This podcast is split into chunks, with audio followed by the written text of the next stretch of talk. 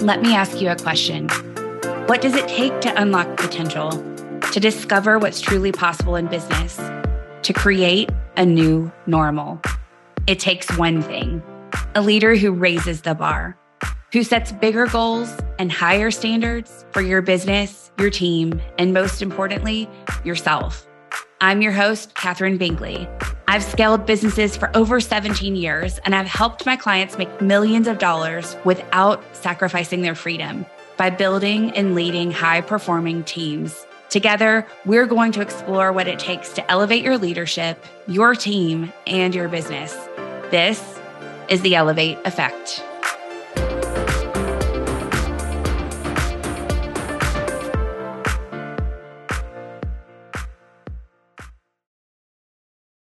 Hello there. I want to tell you a little story back from my corporate days about a leader and a big mistake that I saw them make over and over again. Eventually, I saw that there was a pattern. And since then, I've noticed it among other leaders. And even when I work with entrepreneurs who are growing their teams, I see this happening today. It's very easy to do. We all do it because we're all humans. We just may do it in different ways or with different, you know, aspects of our life. But today I want to talk specifically about how I see this done with your team. So here's what happened.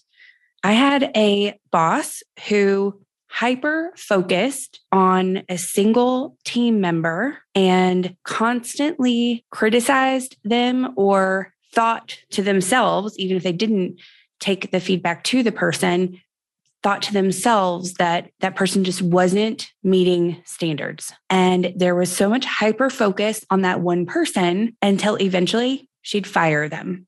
And the problem was it wouldn't be the end. The cycle would start over and she'd begin to hyper focus on another person until she let them go. And then another, and then another.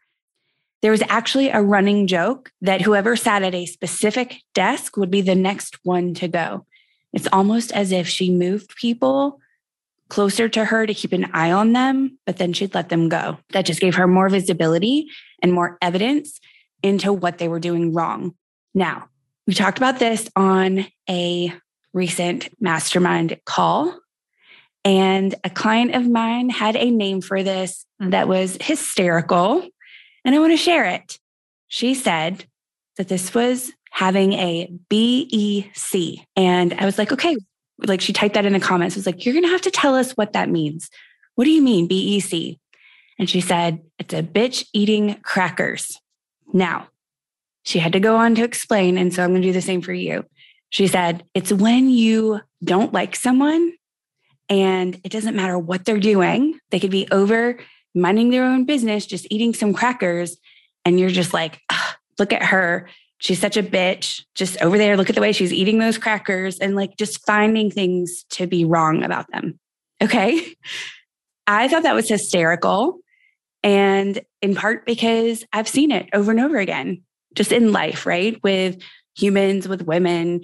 But in this case, again, we're talking about team members.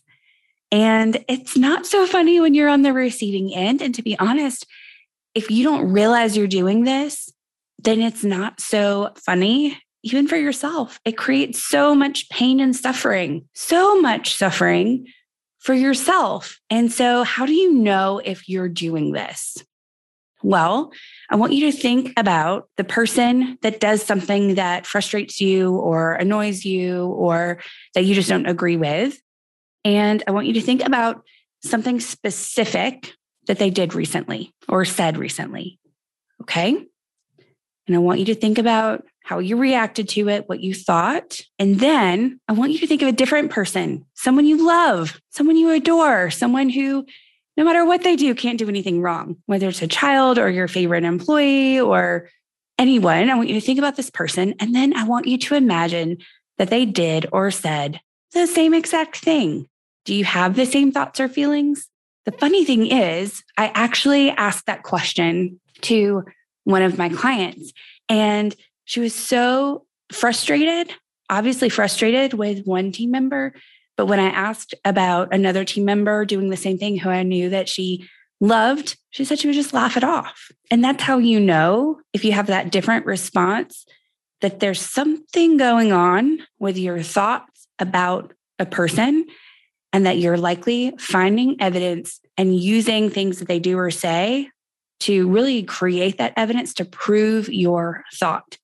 The problem is that thoughts are not facts. Your thoughts are not facts. And when you go find that evidence to prove your thoughts, you're building a case against someone, except it's not a case built on facts. It would not stand up in the court of law. So before you give someone feedback, whether good or bad, by the way, this doesn't just have to be something bad. Even that example of like someone you love, like, have you ever heard like the, you know, golden boy or favorite child or whatever? Like it can be good too. You can have a bias towards someone good that they can't do anything wrong. So this could go either way. So before you give that feedback, good or bad, to a team member, you really need to separate the thoughts from facts. And what this means is that you need to do what I call clean leading, clean leading. So let's dive into what that means. What is clean leading? What do you need to be thinking about? How do you know if you're clean leading? So, first, clean leading is all about coaching yourself first so that you're separating those facts from your thoughts and feelings. You're not going to take action to give someone feedback unless it's based on facts. If that's coming from your thoughts or it's coming from your feelings solely, you want to go back to the facts and make sure that you're giving feedback based on what actually happened, not just your opinion or perception of it. This is so important because what that means is before you react in the moment, you may actually need some time to step away and to process something. It's so easy to react in the moment and give quick feedback, again, good or bad, but oftentimes, unfortunately, for team members, the bad feedback, the difficult feedback is done in the moment and it's not received well because the way that leaders communicated in the moment is by sharing their thoughts and feelings, which, because they aren't true, the team member discounts because that's not their intention. If you've ever heard that, well, that wasn't my intention. That's because you're sharing something that is your opinion of their motivation behind it versus just looking at the facts of what actually was said or done. So, coaching yourself first. So, again, that means separating facts from your thoughts and feelings. So, what you're going to do in order to do this is think about what happened and make sure that after you kind of brainstorm everything about what happened, you go back and you remove everything that was just your opinion that you can't prove that everyone who saw it, everyone who heard it couldn't agree on, and just go back to the facts. Okay. And then think about what you want to believe about those facts. And I encourage you to assume the best. Okay. So, first, you coach yourself. Second, and really connected to this, is you focus on what you can control. And spoiler alert, it's not your team member that you can control. This is where I start to talk about or teach clients about the difference between feeling in control versus being controlling. Feeling in control comes from ownership of your thoughts and intentionally choosing what to think versus being controlling, which is the action that you're taking, trying to get a result, often coming from a place of fear or impatience or just mistrust, frustration. So you're going to focus on what you can control which is only yourself, only you, which is why that coaching yourself first thing was so important. So before you ever have a conversation with a team member, you're already regrouping in your own mind to figure out what actually can I control and what can I not control. So that when you go into a conversation to lead someone, you're already detached from the outcome. You're there focused on, yes, you can communicate expectations, but not trying to force them to meet them.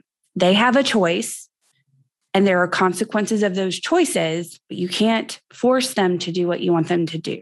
You're going to detach from that outcome and show up from a different place, from a clean place. You have clean thoughts because you've separated out what you can and can't control. Third, you're going to shift from focusing on how this impacts you, and you're going to shift into curiosity and compassion.